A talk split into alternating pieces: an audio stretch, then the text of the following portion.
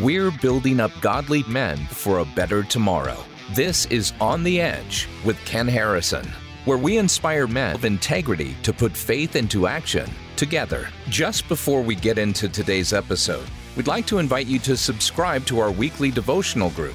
Just text the two words Promise Keepers to 31996. Every week, you'll receive a challenging devotional that will inspire you to put your faith into action in the real world. Again, text Promise Keepers to 31996. And now, here's today's show.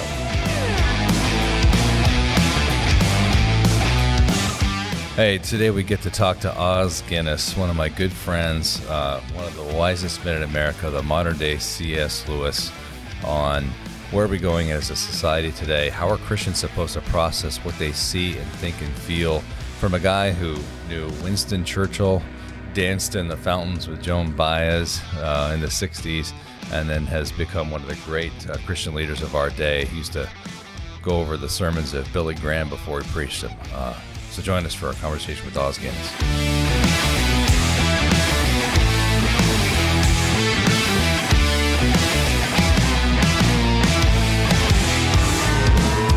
So Os Guinness, um, really the C.S. Lewis of our time he went down to the accent. I mean, you got it all going on, and um, you have written about stuff about uh, Christian thought in the government, and it, and those are emerging today more than ever before because when we look at what's going on with COVID, I mean, you and I are right down the street from each other. I'm sitting here at Museum of the Bible. You live in D.C.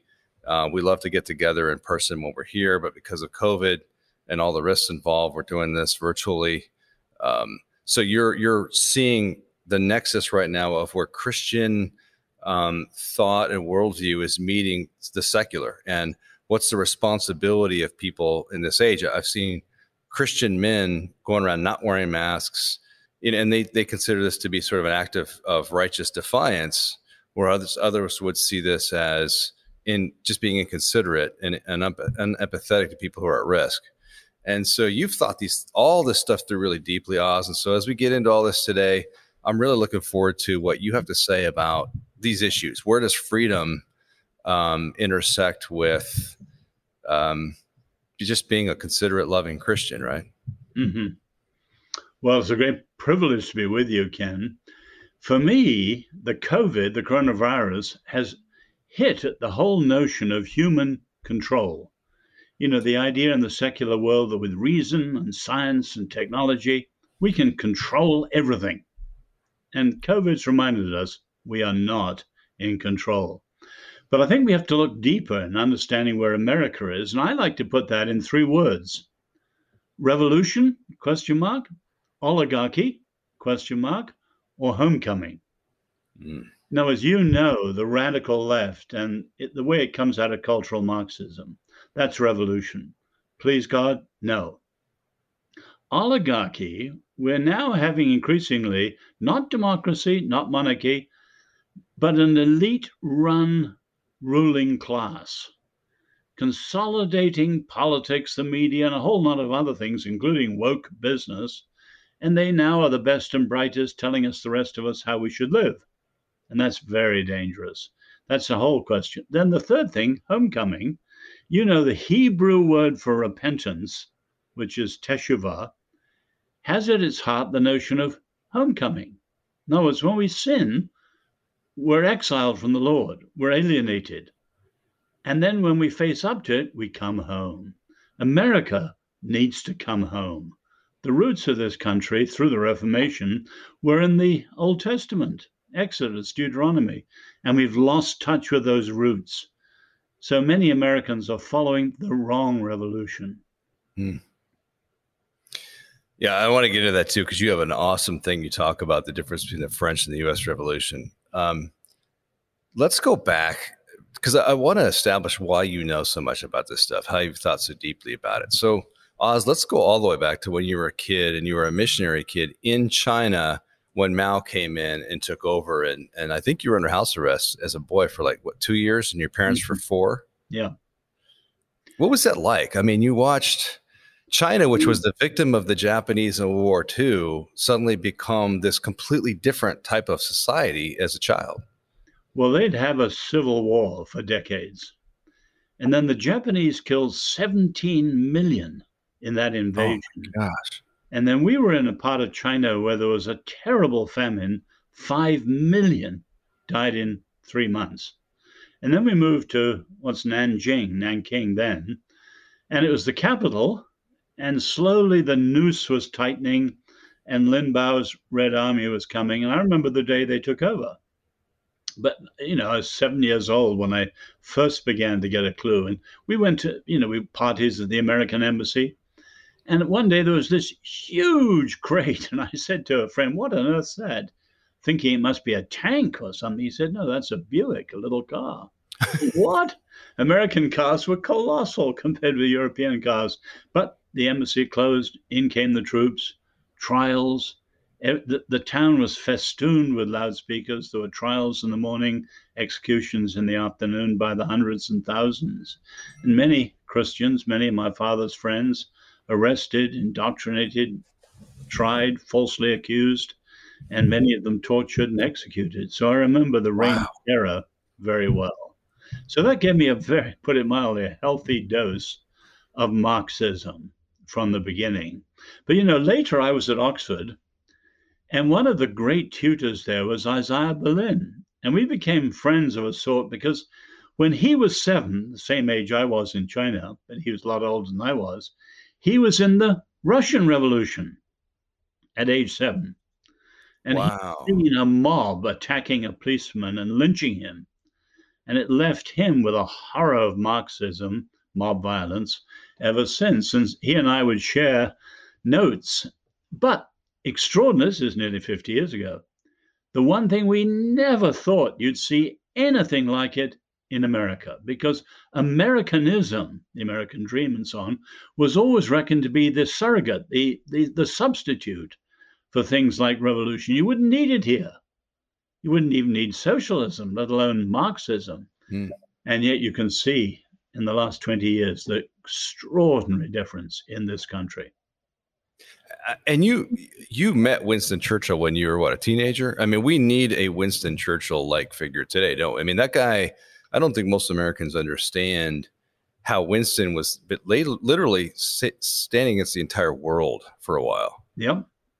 When tell, um, tell us about when you met Winston.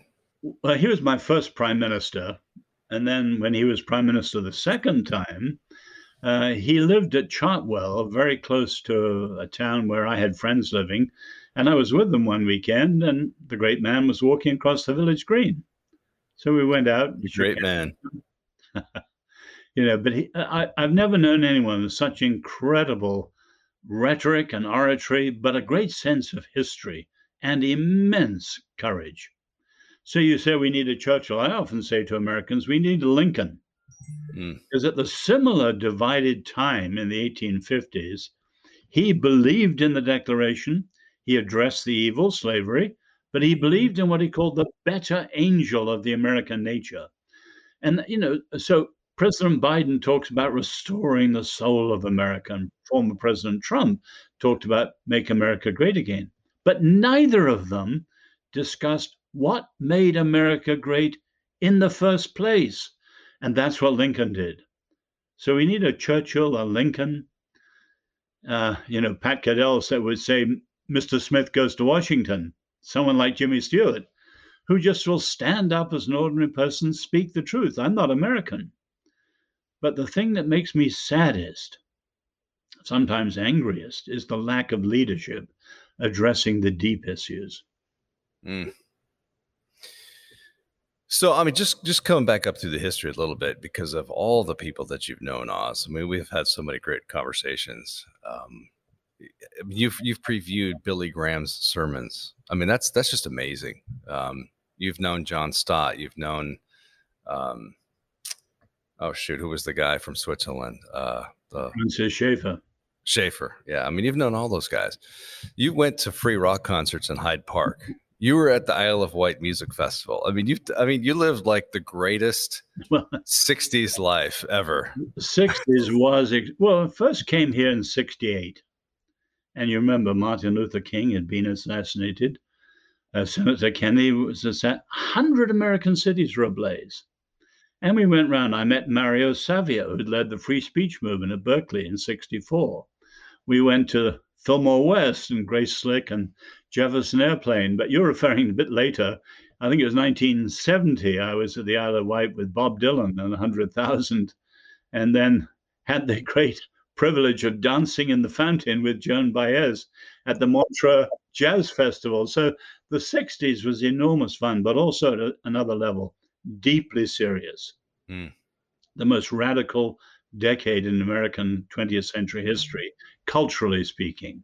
And I bring that up because um, I want people to understand that you've seen the entire sort of spectrum of of the West's freedom, and you've seen the West decline. You were at Oxford, you you knew Billy Graham well, yet you were part of the rock and roll scene of the '60s. So really, you have a very unique voice into what's going on today, and so it's fun to talk to you about all these different things. But it's also incredibly important because you're not just some guy who, not to denigrate anybody else, but you didn't just graduate from seminary and sit around writing books for the last 50 years.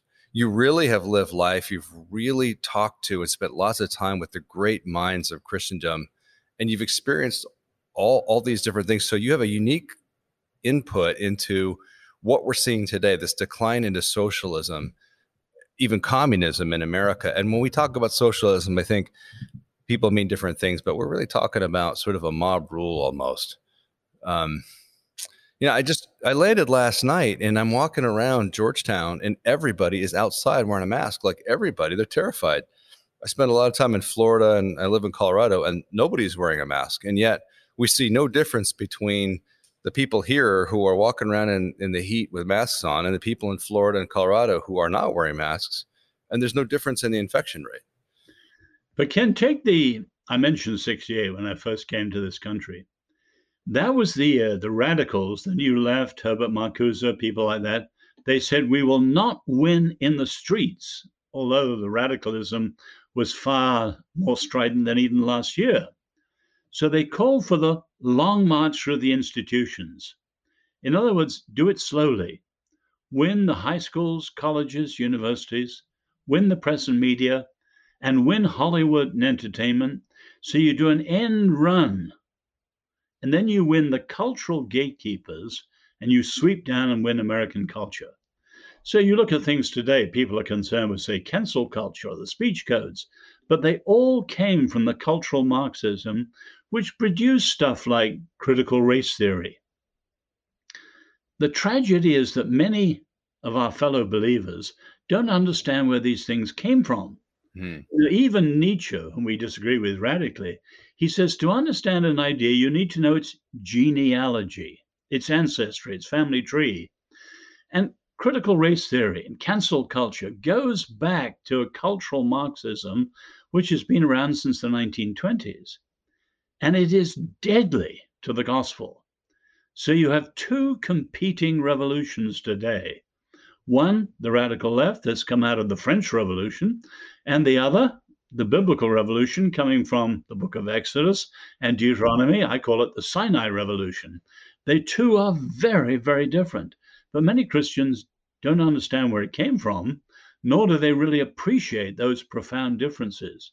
So, what does the average parent, the average father, uh, since this is largely a Promise Keepers audience, do um, in light of all that, we see all this media coming at us, all this stuff.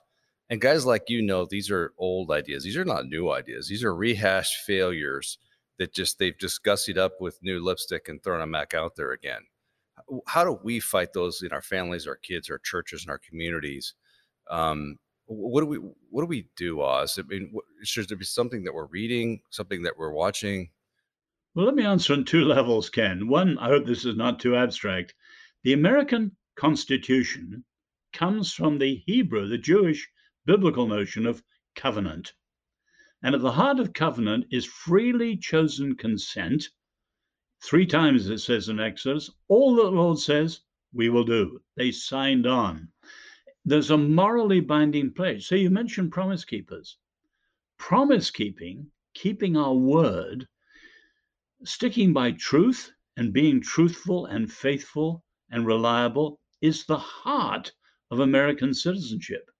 So there's nothing more important than promise keepers do than men keeping their word in every area. Now, you're referring to something much more practical too. Take the sexual revolution. If you read someone like Wilhelm Reich, who's the architect of the term, writing in the 1920s, he says they will never win unless they overcome two enemies one, parents, and two, the church. Now, you think of parents, that's why they want sex education at three and four to sideline parents. So it's incredibly important, not just for strong families, but for the Christian faith and for citizenship, that we keep the importance of parental authority. Take, say, the parent in jail in Canada now because he refused to call his son oh, a girl and so on. You can see they're undermining parents. We got to stand there. But deep in that, the whole notion of truth, trustworthiness, high truth societies can be high freedom societies. Low truth societies are low trustworthy and low freedom. So promise keeping is the heart of the solution to the American crisis. It's not just a movement on the fridges all of you who understand Promise Keepers, you're at the very heart of the crisis and its solution. Okay, so let's go back. You talked about the long march, and you and I had a long conversation about this in Amelia Island. And you asked me, okay, if you're going to take over Promise Keepers, what is the long march? So you brought up the fact that what we're seeing today didn't just drop out of the air. This has been in process for probably 100 years, but we've seen the real process of it in the last 50 in the, in the 60s revolution.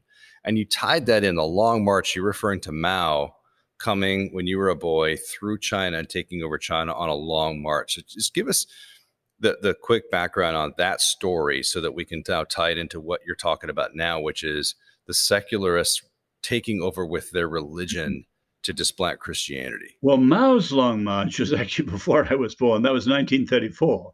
Oh, it was? He was encircled. Hey, by, I went to Oregon State, not Oxford. So, hey, I do the best I can. he was encircled by Chiang Kai shek's troops. They should have crushed him, and there would have been no communism. But he broke out of the circle and did a long march, a 6,000 mile detour to the north of China, and then swept down and slowly won the whole enchilada.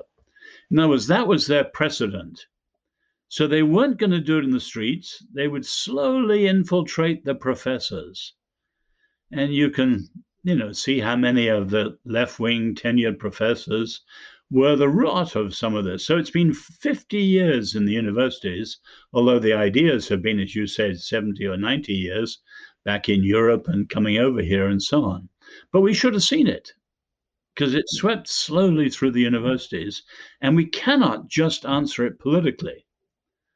I would argue that the secularism that we're seeing now has at its heart a hatred of God. Solzhenitsyn used to say that. If you look at it, born in the French Revolution again, you have three ideas coming together. We don't want God, we don't need God, and now through biogenetics and all that, we can replace God. And so we're seeing never has secularism been so powerful, and it has an innate hostility towards faith in Christ. You know, as someone, I've walked with Christ since I was five years old. So my entire worldview has to do with the, the basic biblical worldview that we're sinners and we're saved by grace. And I don't for the life of me understand how normal people get through the world who don't know Christ. As you're getting older, as you're seeing uh, uh, this COVID thing, you know, wipe people out. Um, I don't understand how someone could say we don't need God. Everybody we know, all through history, everybody dies. There is no hope. As you get to 80 and 90 and 100 years old, you're going to die. And so I don't understand not wanting to throw your yourself onto the the grace of the creator not talking about Christianity. And so I'm not talking about people who live in sort of agnosticism or ignorance, but people who hostilely attack God and say we don't need you. I mean, how, how is our frailty not obvious to people? Os? I mean, you've you've looked into these things deeply for many many years. I don't understand it. But take the second of those three impulses. We don't need God. We have never been more prosperous, more powerful in this country. I said COVID attacks that sense of comfort, convenience, and control, but we're remarkably in control compared to, say, with earlier centuries. So that you do have a sense. You remember, you know, Moses warns the Israelites when you get to the promised land and you have houses and so on, you think we've done all this ourselves. No, no, it's all a gift of the Lord. So that's an old sin, and it's at the heart of the American forgetting of God. As Solzhenitsyn says, men have forgotten God because we think we can be self reliant. I'm a great prin- uh, believer in the principle contrast is the mother of clarity. When people see the alternatives, they wake up.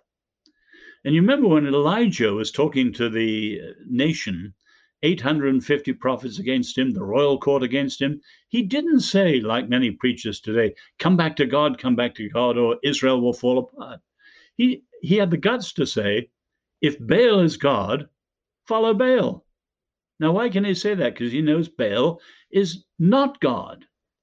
Now, tragically, you take things like transgenderism, the harvest of loneliness, despair, psychological confusion, and various things like that, that we are sowing now that will be reaped in a generation or two is unbelievable.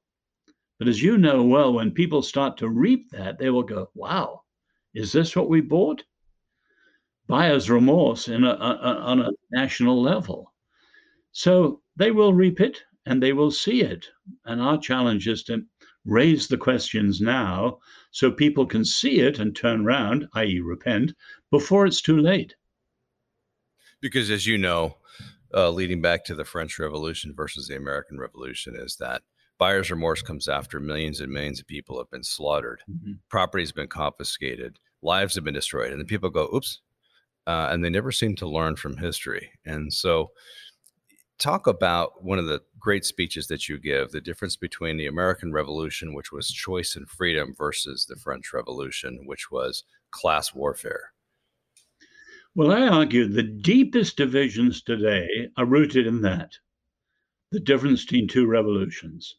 So, the American Revolution, rooted in the scriptures, you take, say, the realism of its view of human nature because people are sinners, you need a separation of powers, checks and balances, which comes not from Montesquieu and people like that, comes from the Old Testament. They had the king, the priest, and the prophet, which they call the three crowns of government, the separation of powers.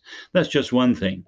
Now, all that we're seeing that we've talked about so far, the radical left, BLM, and all that, comes from the French Revolution. And they're so different at every level. But we've got to be absolutely clear. Marxism, whether classical Marxism or cultural Marxism or whatever, never works and always ends in oppression. And it will in this country too. So, you know, Reinhold Niebuhr used to say the bookends of history are authoritarianism, order, no freedom, or anarchy, which is freedom and no order. And the biblical way, and formerly the American way, was what's called ordered freedom, freedom within the covenant, within a constitution. And that's breaking down. So we've got to be very clear about the alternatives and challenge our neighbors and our fellow citizens. What are they going to choose? Choices have consequences. The two revolutions take, Ken, this year, the issue, George Floyd, has been justice. Now, here's a place, when it comes to freedom, there's a total difference. The French Revolution has no grounds for freedom at all. Surprising to people, atheism has no grounds for freedom. People are determined. When it comes to justice, that's not so. We both agree there is injustice. What happened to many people in American history, the Native Americans, the blacks, was unjust, evil. Let's make no bones about it. The difference comes in how you respond. Critical race theory sets everything up as a power struggle, and it ends in a new type of despotism. The Bible, take the prophets. You have truth addressing power, a call to repentance, confession, forgiveness, reconciliation, and restoration of shalom. Now, those are hmm. just single words when I say them like that. But if you unpack them, they are the solution to America's problems today. You take the idea Forgiveness and freedom are linked. When someone's forgiven, the past is free, they're gone, the burden's gone. Pilgrim's Progress or a prisoner in jail or anyone. And the future is now opened up as a future of a second chance. Forgiveness is essential to freedom. The radical left, you read a book like Douglas Murray's The Dangerous Madness of Crowds. He's an atheist and gay, but he says the radical left is merciless. No mercy, no forgiveness. If you're guilty, statue down, you're guillotined or whatever the gospel is so different and freedom depends on it. So we all agree there is injustice, but we're radically different in how we respond to it. So uh, we're going to go through this little break right here, and then we come back out. I want to talk about, I want to unpack a little bit more about what does that mean, the gospel for freedom, and also if someone's listening to this who's black or American Indian or an illegal alien and they're saying, well, how did the American Revolution help me? I want to unpack that for them as well so that we're all in this together, right? Today's episode is brought to you through the generosity of Waterstone. For nearly 40 years, Waterstone has assisted givers in supporting their favorite charities, like Promise Keepers, by crafting customized, innovative giving solutions. Waterstone gift strategists stand ready to create your personalized charitable plan utilizing business interests, real estate, appreciated assets, charitable trusts, giving funds, and more. These donor specific giving strategies allow givers to bypass capital gains taxes, receive a fair market value charitable deduction, and have tax free growth for years to come. Prioritize income, minimize taxes, and optimize your giving with Waterstone. Find out how to give and receive the most from your assets by visiting www.waterstone.org. And now, back to today's show. Promise Keepers is back, and we're relaunching the stadium events that brought millions of men to Christ. Join us this July at AT&T Stadium in Dallas, Texas for a men's conference like no other. Strengthen your soul with unforgettable worship led by top Christian artists. Form friendships with brothers in Christ that last a lifetime and discover new tools and strategies that will empower you to follow Jesus more faithfully. Be sure to get your tickets before they sell out or find a simulcast location near you. Visit www.promisekeepersevent.com for the latest information. We'll see you this summer.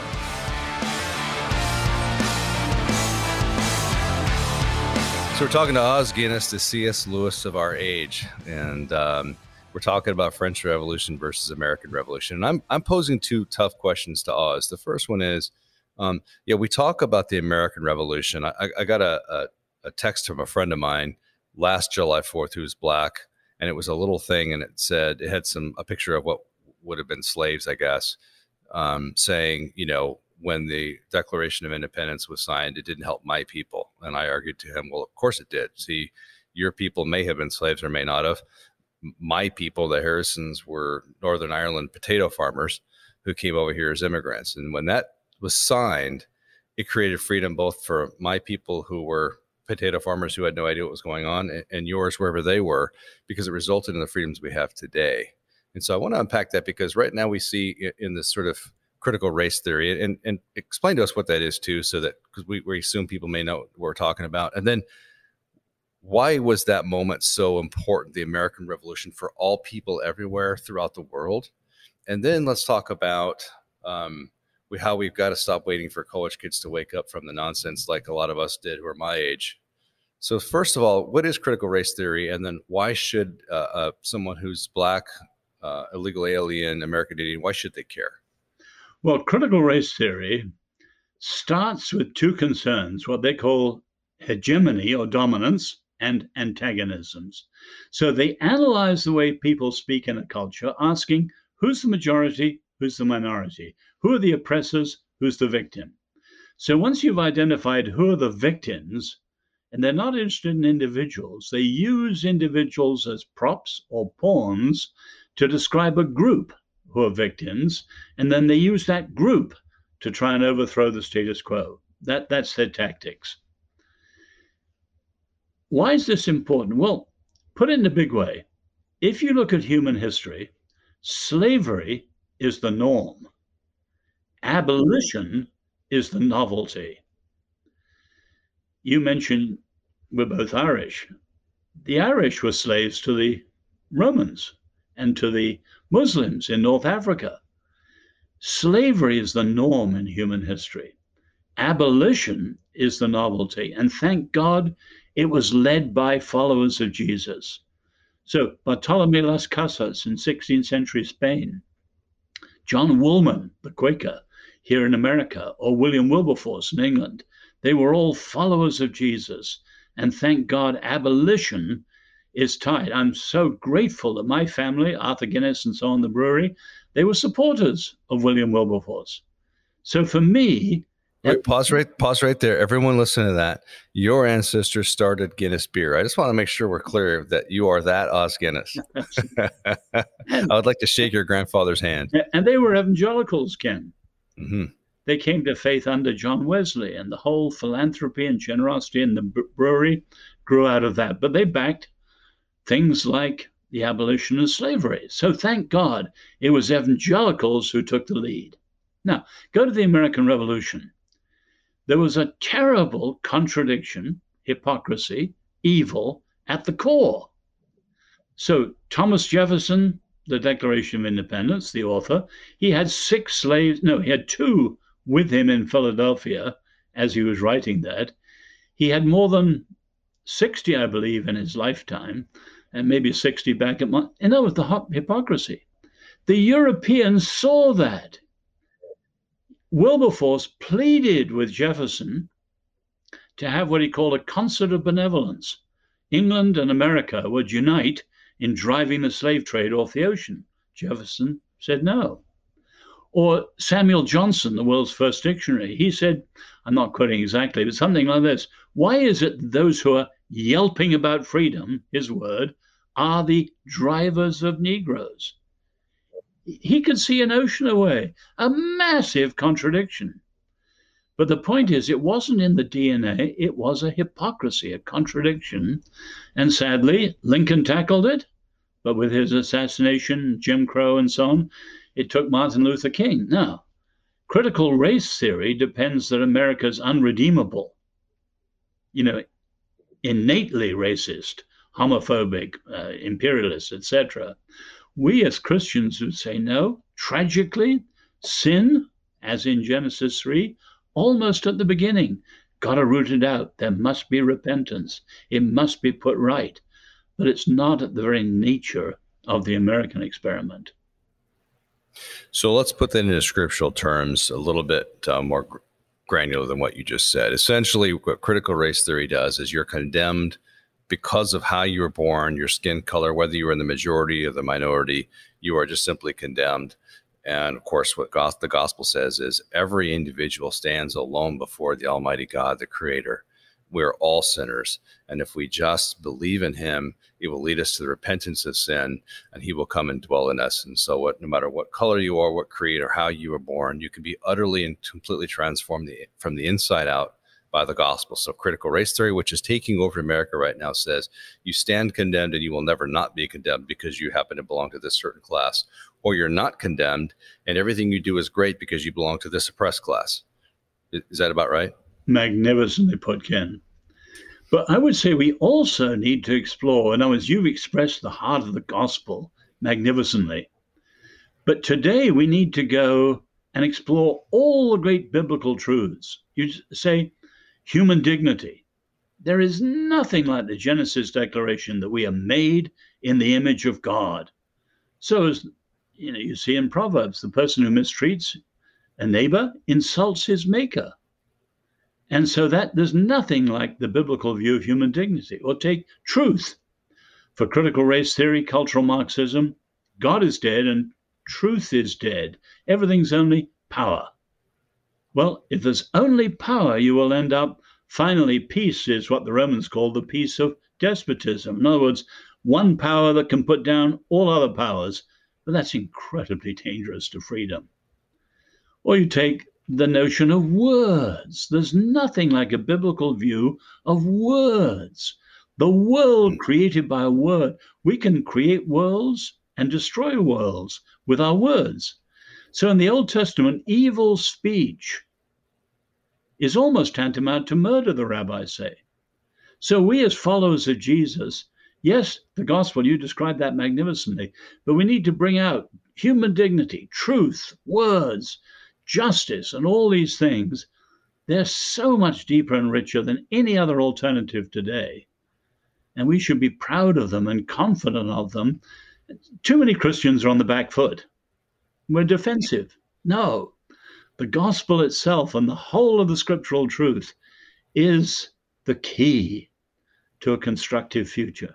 First Corinthians 5, I think, really helps to back up what you're saying. Um, we're told about people to avoid, and yeah, the sexual perverse is in there and the greedy are in there, but so are slanderers and gossips. Mm-hmm. And so, right there, we're taught we're seeing that sexual perversion and greed are equated to people who use words to damage others. Both are, of those are true. And we, as the church in America, have too often looked at the visual things like a sexual perversion while we ourselves have been walking around and slandering our neighbor for no reason.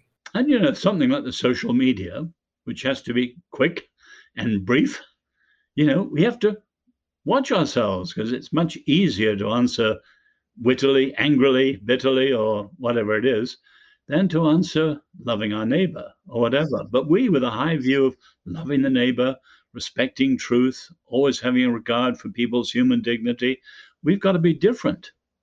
Whereas too often we're not. Uh, you know, it's it's a weird thing. We're learning a new social construct here, and that, you know, you're talking about history. Throughout history, uh, at least of the West. I don't know about other places from the West. Dueling was a major thing you had to deal with, and you know you look at um, uh, Alexander Hamilton, you know, losing in a duel to Aaron Burr. You had to be careful with your words because if you were insulting enough, then someone could challenge you to a duel, and if you didn't accept that duel, then you were cast out of society. And so your words could get you killed either way. And then as dueling was eliminated uh, largely, by the way, because your great great great grandfather um, who started Guinness beer. I think I got that right. But he was very much against dueling and put a lot of money into ending the dueling back then. But in the last hundred years, when dueling sort of been out of style, um, we still had fist fighting. You know, if you pre-social media 20 years ago, if you wanted to insult somebody, you had to do it to their face and risk getting punched in the face. But we're now, for the first time in the history of the world, going through a process where the normal average person can deeply insult and offend somebody else that they never encounter in a real life. Hmm. And so they risk no physical ramifications for using ignorant and insulting words. And, and we as a culture are trying to work our way through how does this look? How do we deal with this? And so we become the, the perpetually offended and the perpetually offending. And it's a strange thing for us to work through right now. But we usually answer today with a negative. In other words, you sue someone or you cancel something or you pull down a statue or whatever. Whereas our stress should be on the positive. So, with dignity, with truth, with love, with justice, they're all actually the positive side that we need to stress. So, you know, um, Rodney Stark, in his great description of the early church, says again and again, through the way Christians lived, the pagans would say, Great is the God of the Christians. And we must so live differently today with our love, with our regard for truth, the way we talk to people on social media and all these things. People say, wow, Christians are different. We're not different enough today. We're the reflection of a miserable culture at the moment. And how do you get there? I would just tell everybody right now saying, well, I'm, I'm so locked into this phase of being offended and answering angrily and I don't know if I can change. I'm here to tell you you can. And if you're doing that, it's because you're not in prayer every day. When you're on your knees confessing your sins to the Lord for the day before, it's amazing the transformation that occurs in your daily life. Um, because if you got to go and recount all the things that you said the day before, the people that you offended unnecessarily to the Lord, pretty soon you start doing it a lot less. And so I would say for people are going, gosh, I, I, I've maybe, you know, I'm 25 years old and I've just been doing this my whole life um, how do I change? You change by prayer, by prayer, going before the Lord on your knees. And I mean, take five minutes and it'll get longer as you grow in Christ. confess the sins of the day before. It'll cause you to have to think through what I did, and, and God will start to change it from the inside out. Os, um, we talked a little bit, you know, at, at the at the break that we had about how when I was in college in the '80s, um, I remember them teaching us that gender was a social construct. It's hard for people probably who were younger going, really? They were doing that in the 80s? Yeah. But the difference was it was the first time any of us had heard it. And at 18, 19 years old, it was obvious to me. I just come through Marine Corps OCS that men and women were different. Obviously, if one person can get pregnant and one can't, that would completely change your perspective on things like sex, right? It wouldn't be a social construct, it would be a natural construct. But we all knew that those were stupid ideas and we laughed at them and we all just went about our way. The difference between the 80s and now is that these young people now have been taught this since they started school. So they're not just jumping in these ideas now in college, but they're they're learning these from the beginning of school and they're brainwashed so much by the time they're in their early 20s now that they literally have no idea. I mean, I ask young people all the time who tell me there's no difference and I say, "Really? No." Well, then why are there no women in the NFL? Show me a, a female linebacker in the NFL. So I guess there is major physical difference. I mean, this is obvious to anybody using their powers of observation. And if one gender is much stronger than the other gender, it would, again, just like pregnancy, have a major impact on how you think. But we have been programmed, all of us, to think, well, the kids will wake up. You know, they'll get out of college, they'll get in the real world, and they'll start to see how things really are. But they're not doing that anymore. In fact, they're taking over our corporations. And now we have Coca Cola and uh, Delta and, and Major League Baseball saying, you know, if you want to show your ID before you vote, you must be a racist. And so we're, we're struggling with what is going on.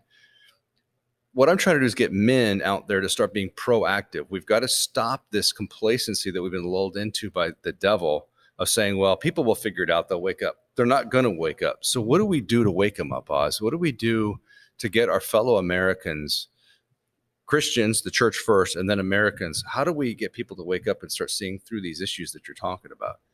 Well, it's a big one, Ken. Goes yeah. very deeply into a whole number of areas. But starting at where you began, for 2,000 years, our Western culture, shaped partly by the Greeks, but mainly by the scriptures and the gospel, has the notion of what's natural and biblically what's created and given.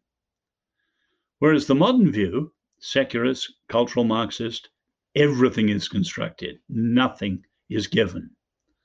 So, male, female, all these things, you blur the boundaries, abolish the binaries, as they put it, and everything is social constructed, and what you feel matters. So now, even the flouting of your body. If I feel I'm more a woman today, or tomorrow I might feel the other, it's what you feel that matters. So this notion of social construction is terribly, terribly important. Today, there are no givens, and that is a difference that's rooted in completely different worldviews. Now, let me go back one deeper than that. The rabbis say, What did Moses talk about the night of the Passover? They're going free. He didn't talk about freedom. He didn't talk about the promised land of milk and honey. Three times he talked about children and he told them how to tell the story to their children, because telling the story is the secret of identity and continuity. So, as they put it, if any project lasts longer than a single generation, you need schools and you need history. Now, put that in American terms. Civic education in the public school used to teach people what it meant to be American. And that went out in the 60s, thrown out. And now you have Howard Zinn and people like the 1619 Project. So you've got rotten teaching about American history, and you've got abominable teaching about human experience that you were describing, this social constructionism. But we've got to tackle it at its root. Now, that means every family has got to be a little counterculture on its own, with the fathers doing their best to keep up the crazy things their kids at three and four 14, 15, 21, 22 will be taught in kindergarten, in high school, in college, and so on. We've got to keep our kids ahead of the game, but we've got to reinsert solid Christian education too. As we start to wrap up, I want to lighten this up a little bit. and so, you know, I'm a huge rock and roll fan. Who who are the best groups that you saw in the 60s? What were the concerts that you saw that uh, you were like, man, Harrison, you should have been there? Besides dancing in a fountain with Joan Baez, maybe one of the greatest songwriters ever. Well, I, I, I love a lot of the old folk, you know, Dylan, Baez, Peter, Paul, and Mary, Lightfoot, people like that. But my favorite bands, I've got to say, I love Dylan's backup group, The Band. Oh, they were great. Um, Crosby, Stills, and Nash, and um, people like that. Simon and Garfunkel, I absolutely love, and you know, Paul Simon lives up not far from where my son is now, and in, in Montauk. So I think there's no question that that '60s music, um, there's nothing like it. The dreadful stuff you have in a lot of areas today. The '60s stuff is so incredible, creative. I mean, I never met the Beatles, but they were pretty amazing too with their their, their melodies that they can throw up which were just extraordinary. Did you see there was a meme going around that uh, it, it, shows a gal talking to the mechanic, and um, she says, "Did you get that awful sound out of my car?" And he says, "Yes, ma'am. We replaced your Cardi B CD with a Led Zeppelin CD."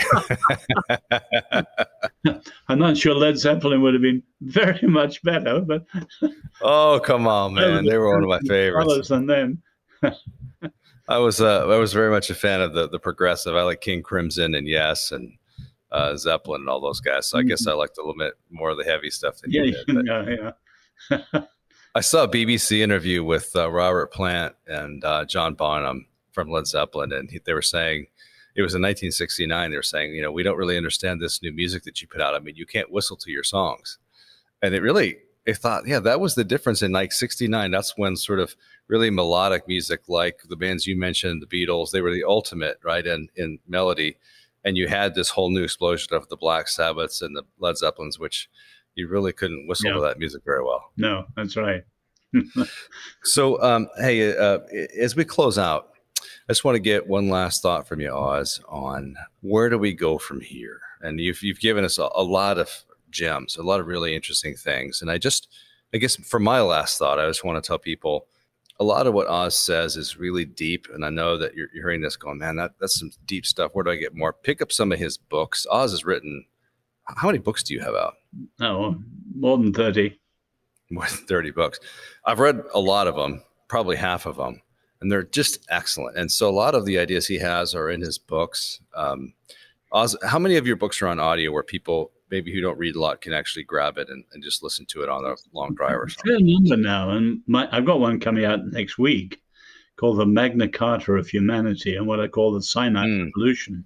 So there's a chapter on critical race theory and things that we've been discussing today. But Ken, answering your question, I think we're an incredibly exciting time. Mm. So the decline of the West, the deep crisis of the American Republic, the emergence of China and authoritarianism, but then looking ahead, notions like singularity, and not just transgenderism, but transhumanism, this is an incredible moment for humankind. And at this moment, the deepest questions only have their real answers in the gospel. So for Christians to see, let's have no defensiveness or uncertainty, and the people are dropping out because of the scandals. That's pathetic. The only reason to believe is because the Christian faith is true. And its truth is so relevant at this moment. It really is the best news ever. Not just good news, the best news ever at a most extraordinary moment for humanity. I think you just nailed it. So if you're listening to this and you're thinking, man, I don't know what I can do, well, you can tell people about Christ because there's nothing more effective at changing things to the truth than giving people the good news of the gospel of Jesus Christ. And so, um, pick up a book by Greg Stier from Dare to Share, pick up something from Cru, learn how to share your faith. I'll tell everybody out there the most effective way I know to share my faith is I'll talk to people throughout the day or my server in a restaurant and I'll just say, Hey, I'm going to be praying for my food right now. What can I pray for you for? And you can't believe the amount of stuff, the conversations I get in if I just simply ask somebody um, throughout the day, if there's one thing I could pray for you for, what would it be? And what that can lead to be prepared because I've sometimes spent two hours with somebody crying on my shoulder by the time it was all over. But is there a more noble thing we could be doing than to share the good news of Jesus Christ with the lost and the needy? Os, love you, man. I wish you were here. I wish we were hanging out and having one of our four hour long conversations. But as soon as COVID is over, or as soon as you get your vaccinations, we can. Uh, mm-hmm. We, we will. We will. God bless and thank you, and God bless all your people listening. You know, those who are promise keepers, I couldn't take my hat off more in recognizing your significance at this hour. Thanks for listening to On the Edge podcast with Ken Harrison. For a lot of you, this is our first time meeting, and I want to tell the men listening about an organization I'm the current chairman of Promise Keepers. Promise Keepers is an organization founded by Coach Bill McCartney that's led men across the world to a saving relationship with Jesus Christ. Promise Keepers is calling men back to courageous and bold servant leadership. To learn more and get involved in the mission of Promise Keepers, visit promisekeepers.org.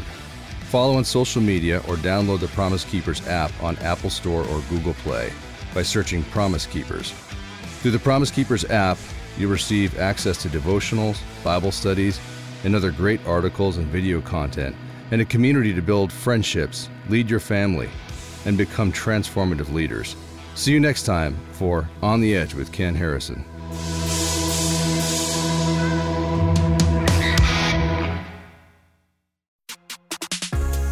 This podcast is part of the Edify Podcast Network. Edify is a faith inspiring app that brings together thousands of the best Christian podcasts in one place for your listening enjoyment. Cut through the noise and grow your faith by diving into the world's top Christian podcasts today. Download the Edify app for free from the App Store or Google Play, or by going to edify.app. That's E D I F I dot app.